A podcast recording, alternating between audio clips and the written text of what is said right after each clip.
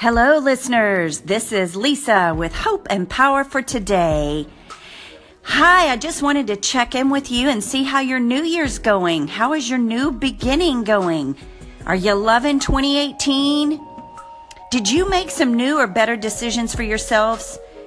I know I've made some great resolutions and goals that I'm planning on putting into practice for this year, but what are you believing for?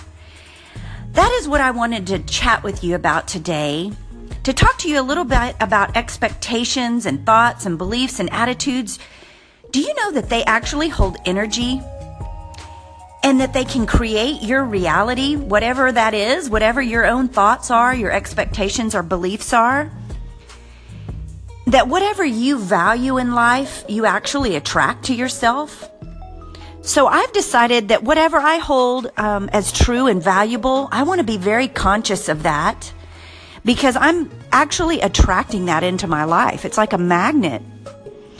And so we can actually limit ourselves by what we believe and think and what we say because it has energy to create, just as God created with His words.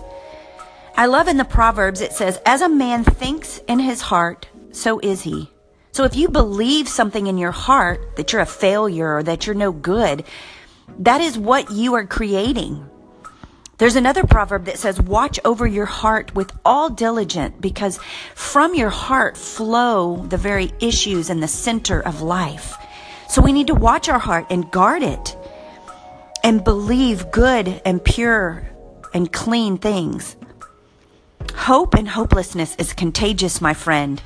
And so I just want to challenge you in this coming year to be conscious of your thoughts and your beliefs and the words that you're speaking, what your expectations are, if they're negative, if they're positive, and maybe how you can change them to line up with some of the goals and better decisions that you're making.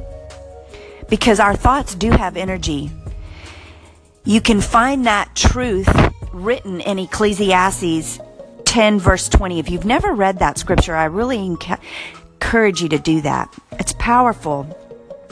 Start studying this out in the Word. You'll be surprised at how often the Word talks about our words and our thoughts and our attitudes. I want you to be successful in this new year. I want to be successful. I have a lot of things I'm wanting to accomplish, things I'm wanting to create and build and grow in my life and in my family and what God has called me to do. And I want you to do that as well. So I challenge you. I challenge you to stretch and grow your faith, to shut down all the other voices in your head, the chattering voices of negativity and unbelief, and really tap in to what God is saying for you and over you.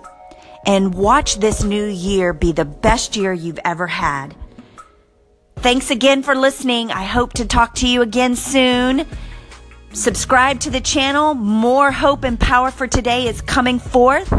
And I bless each of you and have a great day. Bye bye.